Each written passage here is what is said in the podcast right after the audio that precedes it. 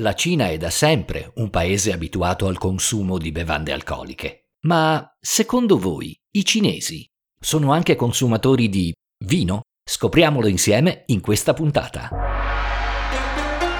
Digital Hotpot.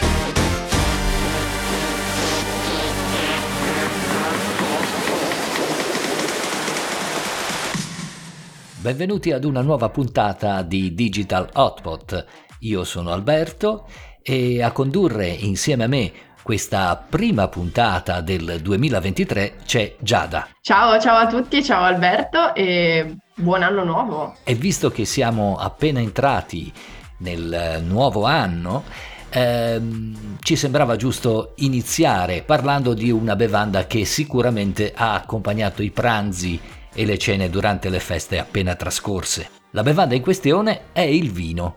Esatto, e da buoni italiani ci sentivamo di, di portare questo, questo argomento nella prima di quelle che speriamo essere tante puntate per, nuova, per questo nuovo anno, giusto? Esatto, esatto. E eh, proprio per parlare di questo argomento, oggi qui con noi c'è Livio, che è un export manager di prodotti food and beverage italiani e curatore della rubrica Chopstick su China Files, in cui appunto si parla di cultura gastronomica cinese ed è per questo che insomma l'abbiamo invitato oggi a parlare di vino. Ciao Livio! Ciao, grazie mille dell'invito, è un piacere essere qui. Ciao. È un piacere nostro averti nostro ospite, ti, ti ringraziamo infatti per, per, aver accettato insomma, di, di, partecipare a questa puntata e innanzitutto come stai, come sono andate queste festività? Bene, bene, bene, abbiamo mangiato troppo, come sempre, abbiamo bevuto il giusto e, e, niente, le festività sono troppo corte, come sempre. Le vostre come sono andate? Bene, dai, abbiamo mangiato, abbiamo bevuto anche noi e insomma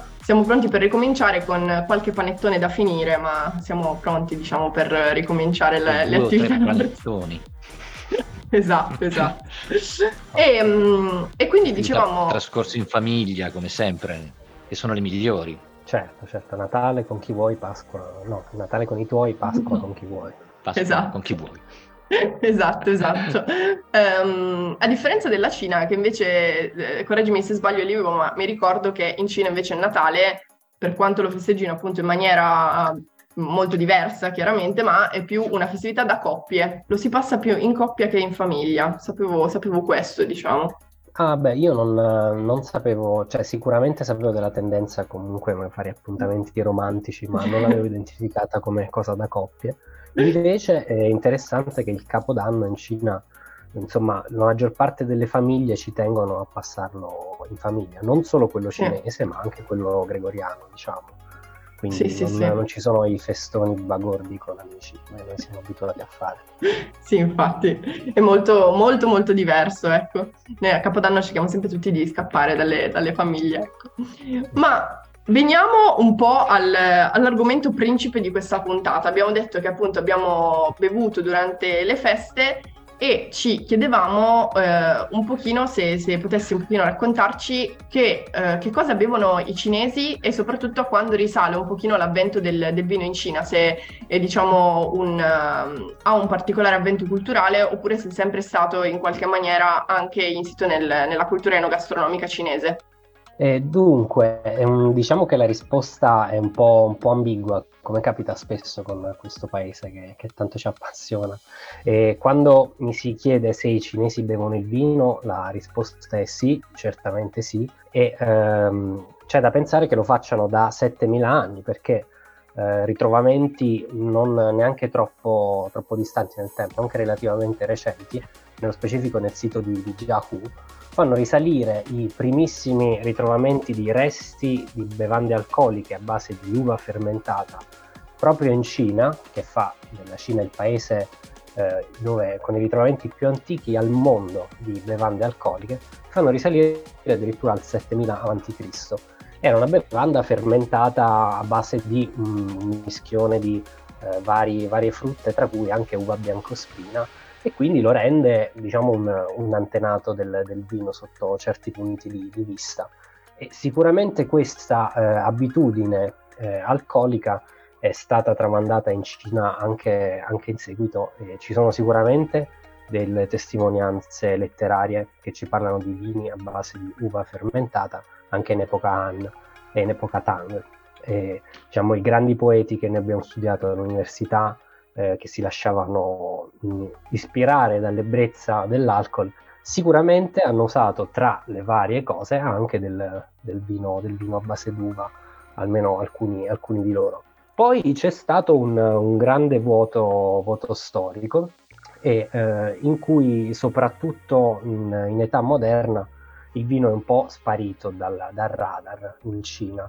E, è stato surclassato da bevande più tradizionalmente cinesi come eh, il Huangzhou, il cosiddetto vino giallo, e, eh, ma ancora di più quando eh, gli arabi hanno donato alla, ai cinesi hanno fatto questo bellissimo regalo della tecnica della distillazione, allora i cinesi hanno creato il Baijiu, la grappa, una, una grappa, cosiddetta grappa cinese con distillato di, di, sorgo, grano, riso e vari cereali, principalmente sorgo che va dai 50 gradi, può arrivare anche 70 gradi, insomma leggerino, e che ancora oggi è, è, possiamo dire che sia la principale bevanda tradizionale cinese consumata in Cina. Queste bevande hanno surclassato il vino per molto tempo. L'interesse per il vino rinasce in Cina un po' nel, negli anni Ottanta. Cosa succede? Diciamo con eh, la riforma e apertura della Cina, l'apertura al mondo occidentale e um, l'improvvisa crescita del flusso di businessmen eh, europei e americani in Cina creò anche una, una certa richiesta di bevande che dessero alla Cina un respiro internazionale, nel senso il Baijiu spesso, la grappa cinese è stata spesso uno strumento di diplomazia in Cina, ma non sempre gli stranieri gradivano questa, questa grappa dal sapore particolare, se vogliamo così definirlo. Decisamente. E, e quindi c'è stato su, insomma, anche su suggerimento di, di Zhou Enlai, che era il, stato presidente storico cinese, un po' capostipite della diplomazia cinese in tutto il periodo maoista e oltre. È un po' un suggerimento nel creare insomma, vino cinese. Infatti è proprio in, in questi anni la, la nascita di, della seconda più antica praticamente cantina cinese che è Great Wall, che eh, chi è stato in Cina sicuramente avrà visto nei supermercati eh, e ricorda forse come insomma, vino di infima qualità, eh, non più perché adesso ha varie linee, alcune anche molto buone. Eh, invece la più antica eh, cantina cinese eh, è dello, dello, Shandong ed è, ed è Changyu, che è stata fondata addirittura nel 1892, quindi parliamo di, da Zhang Bish, un, un, diplomatico che poi si è convertito a imprenditore del vino. Quindi una storia antichissima e dagli anni 80 in poi insomma il consumo di vino è cresciuto particolarmente eh, seguendo un po' lo sviluppo economico cinese, quindi con gli stessi, gli stessi andamenti, diciamo, con l'ingresso del WTO della Cina nel 2001 eh, ci sono state più occasioni di business, di incontrare partner commerciali, di bere insieme e quindi è cresciuto anche il consumo di vino e con esso l'interesse e la cultura dei cinesi nei confronti del vino. Grazie. Prego, bene, spero bene. di non essermi dilungato troppo con questa parentesi storica. No, no, eh, non conoscevo questa cosa di questa grappa che veniva bevuta mh, prima, definiamola così, prima dell'avvento del vino. No? Eh sì, sì, sì, Beh, molto interessante il Baijiu come, come, tema, questa grappa apprezzata in un certo senso solo dai cinesi, ma molto, una bevanda che fa parte quasi della cultura cinese. Questa Ma potremmo viene, parlarne altre due consumata. ore, facciamo una puntata a parte. Facciamo uno speciale. Siamo sulla grappa. sì, sì, sì. Ne usciamo ubriachi solo parlando. Sì, sì, sì, no, io provvederò a mandarvi dei campioni per poter fare degustazione in diretta. Ma eh, quest, eh, fanno consumo di questa grappa proprio anche mh, durante i pasti? Sì, sì, diciamo che non, non, c'è l'uso che ne facciamo tradizionalmente noi nei paesi cosiddetti occidentali. Noi abbiamo la tradizione del caffè ammazza caffè. Il vino da pasto è appunto un vino, è una bevanda con un tenore alcolico inferiore. Invece mm. eh, in Cina ehm, il consumo alcolico è strettamente, molto strettamente, più che da noi, legato all'occasione sociale e, um, e, quindi è l'occasione sociale che richiede bere del vino e questo viene fatto durante il pasto per, semplicemente perché durante il pasto è il momento in cui a turno gli ospiti e insomma, i partecipanti del banchetto lanciano un brindisi per, insomma, come rituale sociale, per esprimere rispetto nei confronti dell'occasione per cui si sono riuniti, eccetera, eccetera. E ogni persona che lancia il brindisi, tutti devono bere eh, alla goccia questo bicchiere di, di Ah, grappa ah, cinese. proprio Sì, così. sì, sì, alla goccia e e non farlo è un grosso segno di, di scortesia nei confronti del- di, di chi organizza il banchetto. Tant'è che Quindi- eh, alla salute il brindisi in cinese si fa dicendo ganpei, che significa seccare il bicchiere, non a caso. Ah, ecco, ecco. Quindi io mm, non ti nascondo che sono un consumatore di vino e non di grappa. E quindi eh, voglio un po' sapere, in Cina esistono dei, dei vigneti, delle viti autoctone, come qui da noi in Italia? Sì, allora, esistono sicuramente del- dei vitigni autoctoni cinesi, eh, si è sentito parlare in un periodo di, di un'uva del, del Guangxi, se non ricordo male, eh, che potrebbe essere tradotta letteralmente come eh, uva pelosa, Mao Tao. Forse, forse perché il fogliame di, di quest'uva ricordava quasi un- una peluria, evidentemente aveva un, insomma, un elemento botanico eh, di, questo, di questo tipo visivamente.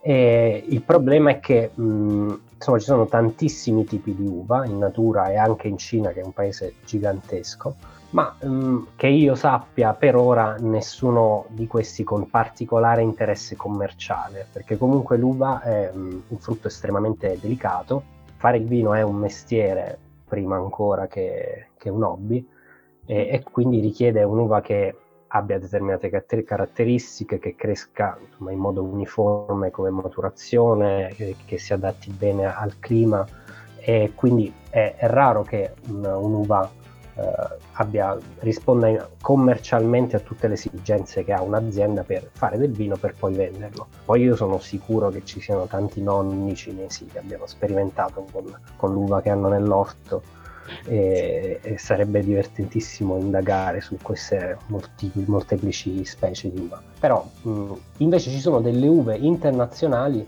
che in Cina hanno trovato un po' una nuova, una nuova patria dopo essere, non dico snobbate, però mh, poco considerate in, Mhm. ehm, in Occidente. Due che me ne vengono in mente sono il, il Marselan, eh, che ehm, come dice il, il nome eh, viene stato, era stato creato, pensato per la regione di, di Marsiglia, per insomma, avere le caratteristiche del Cabernet Sauvignon, ma la resistenza al caldo del Grenache. E un altro, il Cabernet Guernist, eh, poi tramutato in Gemist, eh, che in cinese si chiama Shelongju, eh, perla dell'occhio di drago. Insomma, i cinesi sono sempre bravi a dare questi nomi evocativi. Cabernet, siamo sempre Mhm. su vi- uve di origini francesi. E in Cina Mhm. sono molto, molto usati questi due tipi, che invece sono piuttosto rari fuori dalla, dalla Cina. E i cinesi si stanno divertendo molto a lavorare su questi vitigni e tirare fuori il meglio possibile e esprimere al meglio il carattere di questi due vitigni. Quindi i vini ehm, più consumati quali sono? Il rosso, mi sembra di capire, o il bianco, o il rosé? Allora, ehm, c'è una predominanza pressoché totale del rosso e questo ha Ah, mh, eh. origini di gusto, ma anche e secondo me soprattutto origini culturali.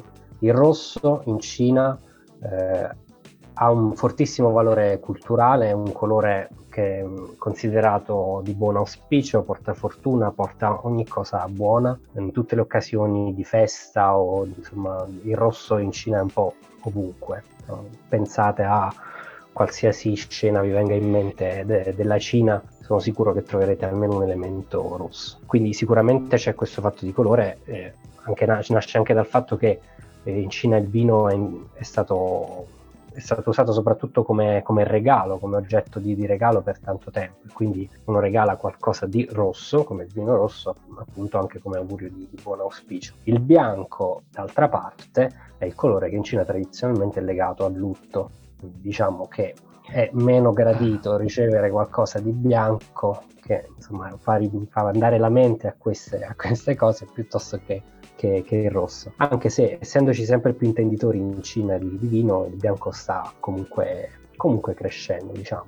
e come rossi per lo più vitigni internazionali, Cabernet, eh, Merlot, e Savignon mm-hmm. come bianco, ma più raro. E, e, poi vabbè insomma c'è tutta la parentesi degli italiani ma il grosso del, del vino che si vende in Cina sono vitigni internazionali quindi tu, tu, hai parlato di vini rossi che vengono usati soprattutto durante, vengono consumati soprattutto durante le feste, dico sì, bene? Sì, sì, sì, mm, durante le feste sì, anche semplicemente perché ci sono più occasioni di stare insieme e mangiare insieme. E questi vini eh, che prezzi hanno? È molto, è molto varia, nel senso... Anche loro hanno, eh, eh, non voglio fare pubblicità, il vino nel cartone? più o meno, sì, diciamo di sì.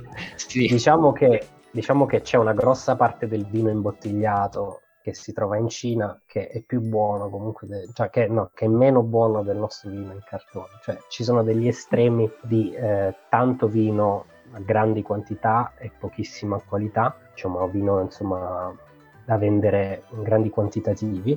E, um, poi ci sono invece tutti gli estremi di vini più da intenditori che arrivano in Cina con, con un prezzo alto. Sono per lo più vini importati e quindi pagano anche il prezzo del, della logistica, dell'importazione, della dogana e delle tasse che ci sono naturalmente sulle bevande alcoliche come un po' in tutti, in tutti, i paesi.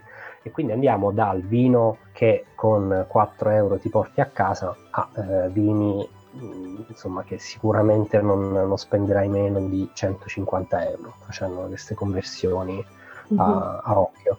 E poi ovviamente c'è tutta la scala di, di grigi ma mh, nella mia esperienza diciamo che il grosso della torta è divisa fra queste due fasce, tra vini di bassa qualità e vini di alta qualità. Poi uh-huh. la media si perde un po'. Sì, sì, sì. E, e, legato insomma al rapporto, anche al rapporto con la qualità, no? Cioè um, tra qualità e gusto, gusto proprio personale, perché um, mi, pare, mi, pare, un po' di capire e anche un po' a memoria di, di, quando ero, di quando ero io in Cina, che anche la percezione che abbiamo noi come gusto, come eh, sensazione proprio papillo olfattiva del, del, vino è abbastanza diversa. Ci sono realmente queste differenze eh, e se sì, in che termini? Cioè appunto rientrano anche una dinamica di, di, qualità del vino o è più legata proprio al gusto? Quali sono le caratteristiche di un buon vino per un, per un consumatore cinese? Eh, guarda, questa è una domanda molto interessante. E dal punto di vista della qualità, mh, mm, posso dire che eh, comunque la qualità è un concetto relativo, legato anche a quanta cultura c'è del vino certo. in un certo. determinato paese. Per un paese, paese, che ha iniziato a bere vino relativamente di, di, recente, che ha ricominciato a bere vino relativamente di recente, eh, la eh, conoscenza media del vino è più bassa della che abbiamo in Italia, che invece siamo diciamo, uh-huh. cultori da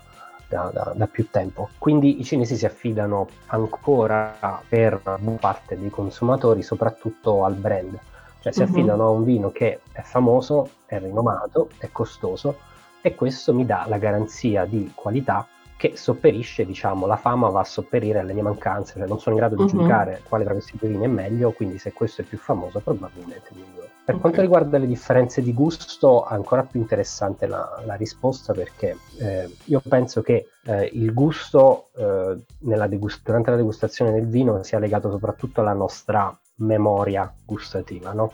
Noi uh-huh. paragoniamo il gusto di quello che beviamo a tutti i sapori che abbiamo immagazzinati nel, uh-huh. nella, nostra, nella, nostra, memoria. E questo ci porta a, alle differenze, ovvero la conformazione della nostra lingua e dei nostri papilli gustativi tra noi e i cinesi è perfettamente identica, ma abbiamo uh-huh. un bagaglio culturale e gastronomico completamente diverso.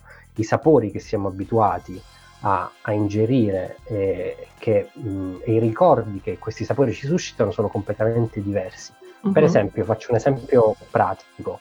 Nella cucina eh, cinese, rispetto a quella italiana, c'è una presenza molto più grande, come parlando dei macro sapori, sì. di mh, mm, dolcezza e ancora di più di umami. Pensiamo uh-huh. all'uso della salsa di soia. Uh-huh. E, mh, la dolcezza e l'umami nel mondo del vino sono due sapori che tendono ad accentuare l'amaro e l'acido. E quindi visto che i cinesi sono abituati e mangiano abitudinariamente cibi molto umami o molto dolci tenderanno a percepire i vini spesso come più amari o più, o più acidi. E infatti eh, la, la, la, riprova è che spesso si sente eh, ai cinesi protestare, insomma, zio che zio, Tai Suan è troppo acido. E, e, infatti c'è un po' un, un pregiudizio che eh, ha un fondo di verità, come molti pregiudizi, eh, ovvero che i cinesi vogliono soltanto vini dolci, o che mm-hmm. i vini che si fanno per il mercato cinese sono dolci. Non è, che i, vi- non è che i cinesi bevano solo vini dolci, ma i vini dolci si legano meglio con le loro abitudini culinarie e il mangiare insieme è ancora oggi l'occasione principale in cui si consuma vino in Cina. E, e anche il tempo, diciamo, di, uh, di maturazione del vino è, una, è un elemento differente eh, che intendi per, per maturazione? Mm, Spiegami meglio. Sì, magari ho usato sicuramente il termine non corretto, ma eh, non lo so, noi consideriamo un vino che viene imbottigliato, non so, nel 2020, magari è, sarebbe meglio consumarlo tra tot. Invece un consumatore cinese fa occhio a questo tipo di, di considerazioni o preferiscono dei vini che sono, sono stati imbottigliati e vengono consumati nel giro di pochissimo? Bah, eh, no, quello è abbastanza relativo. Il consumatore cinese di vino medio ha, ha, imparato, ha immagazzinato l'informazione che di solito un vino più vecchio ha più prestigio ed è più mm-hmm. buono e più valore. Okay. E quindi tende a scegliere un vino più vecchio. In realtà, mm. spesso i vini più, più freschi, sì. più giovani, a volte sono più, più beverini, hanno magari mm-hmm. una dolcezza maggiore e quindi magari possono anche piacere di più. Certo, è, certo. È relativo, dipende. E, e, e in quest'ottica e in questo contesto, quali sono, parlavamo anche prima di vini internazionali fondamentalmente, e, e, di vini che vengono insomma, esportati poi eh, in Cina. Quali sono i principali paesi che, che, esportano diciamo, in questo paese? Allora, i principali esportatori di vino in Cina allora, il principale esportatore è assolutamente la, la Francia. La Francia uh-huh. ricopre una, una, fetta gigantesca del mercato cinese dei vini, dei vini importati, parliamo del 44-46% a seconda delle, delle, statistiche e quindi uh-huh. quasi metà, quasi un vino importato in Cina su due è francese, un numero gigantesco e bisogna dare atto ai francesi che hanno lavorato molto bene sul mercato cinese sin da tempi non sospetti invece noi italiani siamo arrivati tardi e in modo molto più caotico.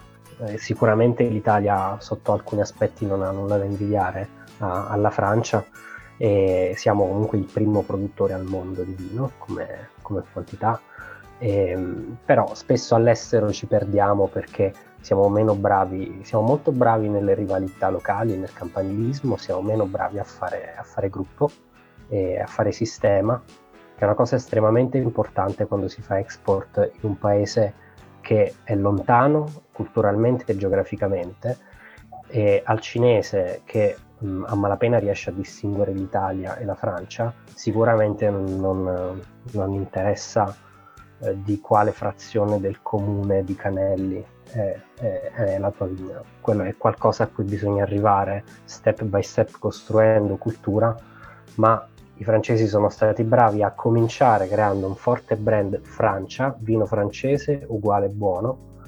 Conquistata la fiducia dei cinesi in questo modo, c'è stato tutto lo spazio del mondo per poter cominciare a costruire eh, i villaggi cru di Bordeaux, perché questa collina è meglio di quest'altra, perché ormai era stato creato questo tipo di interesse, diciamo.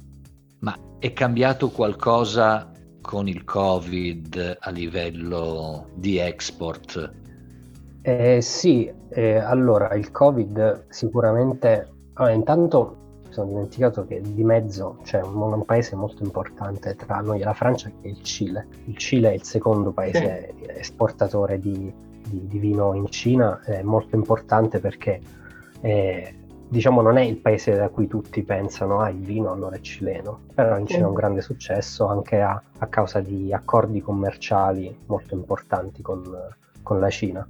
E, ehm, tornando a, al Covid, il primo impatto sicuramente più, più, evidente è che il Covid ha causato un, un grosso fermo dei, dei, consumi, i consumi sono diminuiti e um, il Covid ha accentuato un trend di decrescita nel mondo del vino che già cominciava dal 2018 e che era semplicemente un ridimensionamento di un'esplosione delle importazioni di vino dal 2012 al 2016 circa. E, e invece poi il Covid ha accentuato questa decrescita e, e insomma, si è persa una buona, una buona fetta di, di, di, mercato dell'importazione di vino importato eh, in Cina perché ehm, i cinesi sono, sono usciti meno, eh, hanno viaggiato meno e quindi viaggiando provavano vini e avevano meno voglia di riprenderli, riprovarli una volta tornati a casa. E in generale l'incertezza mh, dell'economia e della società faceva sì che si rinunciasse prima a beni accessori e quale bene più accessorio per un cinese del, di un vino importato, visto che uh-huh. comunque la maggior parte dei cinesi magari consumano più una birra o una grappa uh-huh. e, e, quindi questo sicuramente è stato un impatto. Poi secondariamente c'è stata anche tutta una, una storia simpatica con, con l'Australia che eh, nel 2019 era il, il, primo, aveva addirittura superato la Francia ed era il primo paese esportatore di vino in Cina. E dopodiché, dalla fine del 2020, hanno cominciato a litigare Cina e Australia per motivazioni politiche e diplomatiche, partendo mh, tra i primi episodi proprio dalla richiesta dell'Australia di fare un'indagine sull'origine del Covid in Cina.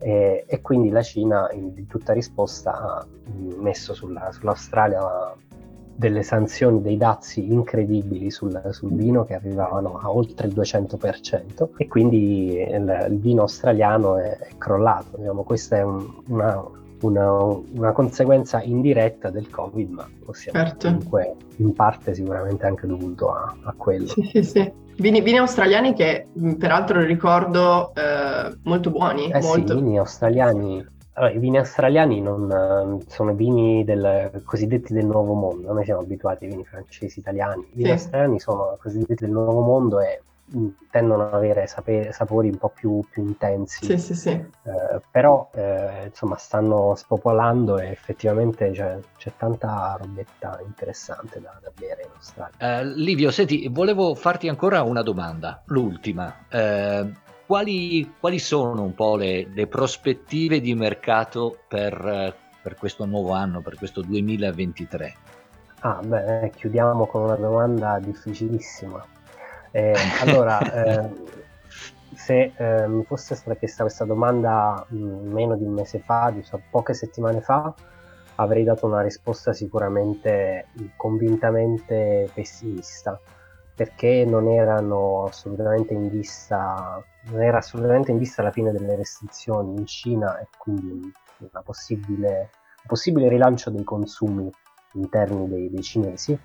Eh, poi è arrivato insomma questo, questa apertura, questa apertura così improvvisa e inaspettata da molti, in primis da me, e, ehm, e quindi adesso il quadro è sicuramente incerto, eh, ovvero mh, mm, c'è un mercato potenziale in Cina che, che è enorme, insomma la Cina ha un mercato delle bevande alcoliche da 320 miliardi di dollari e importa ogni, ogni anno miliardo, più di un miliardo e mezzo di, di vino. C'è un, grosso, c'è un, grosso, mercato potenziale. La Cina è fra i 10 più grandi consumatori di vino al mondo, nonostante il fatto, come paese, dove il consumo pro capite di vino per ogni cinese mh, non arrivi neanche a mezzo litro. I cinesi bevono pochissimo vino, immaginiamo se riuscissimo a convincerli a bere anche solo un litro di vino a testa durante tutto un anno. Arriveremmo a dei numeri incredibili, quindi c'è in Cina un potenziale gigantesco. E poi arriviamo, veniamo eh da sì, tre sì. anni molto, molto difficili, molto complicati, in cui il consumo è è diminuito. Speriamo che possa, che possa riprendere e ci sono tanti fattori incerti come reagirà l'economia cinese a questa riapertura, eh, ai contagi, eh, i cinesi torneranno a viaggiare, i cinesi potranno tornare a viaggiare, a scoprire nuovi vini, nuove cantine che poi vorranno riportare con sé in Cina. Eh, c'è tutto il fattore del, dell'enoturismo che era un, un trend importantissimo nel 2019 e poi pum è stato messo in, in stand-by da, da questo cataclisma. E, quindi c'è molta incertezza e io non credo che nel 2023 ci saranno mh, aumenti a due cifre del mercato del vino, ma mh, voglio essere comunque fiducioso in, in, una, in, una, ripresa perché nei cinesi c'è sempre più interesse nei confronti di, di questo mondo, sempre più giovani eh, studiano il, il, vino, si interessano, cercano di diventare sommelier, eh, provano i wine bar insieme ai propri amici e quindi c'è, c'è tanta curiosità, c'è tanto interesse e, e spero che ci sarà modo di, di soddisfarla e che questo interesse per questa bevanda fantastica sarà sempre maggiore. Bene. Molto bene e speriamo, speriamo che si possa tornare, possano tornare a viaggiare eh, i cinesi e noi in Cina, speriamo. E, mm, esatto. Eh, che insomma, ci, almeno a me manca, non so se, se anche a te, ma a me manca tanto Beh, tantissimo. Io mi sono dovuto reprimere perché il mal di Cina era diventato insostenibile. Decisamente. E um, ti ringraziamo, Livio, perché... Cioè, mal di Cina. Mal di Cina, sì, è come, come il mal d'Africa, no? Sì, però, è, però è molto legato a...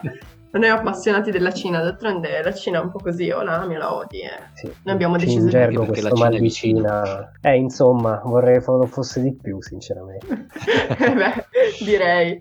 E ci hai dato veramente uno spaccato molto interessante su, su questo mercato, eh, sul sì. quale secondo me si sa ancora troppo poco, eh, soprattutto lato Italia, che appunto probabilmente se si avesse una consapevolezza maggiore rispetto a quello che è anche l'interesse di, che i cinesi hanno di, di questa bevanda, ci sarebbe anche molto più interesse lato, lato anche produttori a far conoscere di più i, i prodotti probabilmente, con tutte le difficoltà che conosciamo sia in termini di logistica che di diciamo appunto avvicinamento culturale che di anche solo traduzione delle etichette che è una cosa eh, diciamo complessa di dazi, di dogana eccetera però insomma ci, sono, ci potrebbero essere più, più, esperimenti da portare avanti e um, noi ti ringraziamo e io ti faccio un'ultima domanda al volo dovessi Vai. dirci così per chiudere in bellezza un abbinamento di un piatto cinese questo è difficile di un piatto cinese con un vino italiano che cosa ci diresti? Questi, non so, da preparare a Capodanno, Capodanno cinese ovviamente. Eh, oddio, eh, eh. anche questa domanda, domanda difficile, ci sono tanti, tanti abbinamenti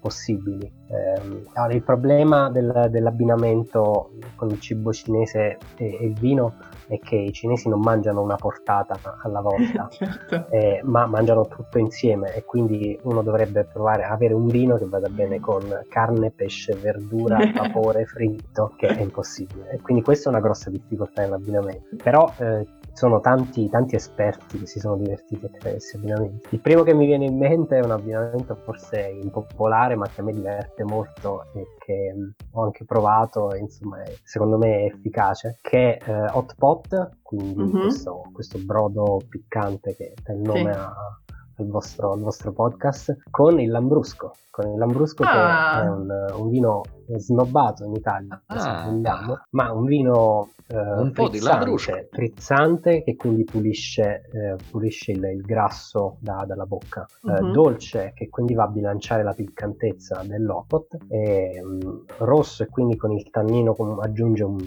comunque un po' di struttura e non uh-huh. si mhm. perde come farebbe uno, una spuma, una bollicina bianca, non si perde dietro il sapore intenso dello pot e quindi questo un abbinamento molto interessante da, da provare. Assolutamente. Molto interessante. Ci attrezzeremo sì. allora. Eh sì, allora. attrezziamoci. Il Lambrusco non c'è problema per il Lambrusco. È l'hotpot che è forse più A difficile. Torino ci sono dei posti davvero cinesi sì? che fanno l'hotpot eh, Bene, in una allora certa ci maniera. Portiamo, ci portiamo dietro la damigiana di Lambrusco.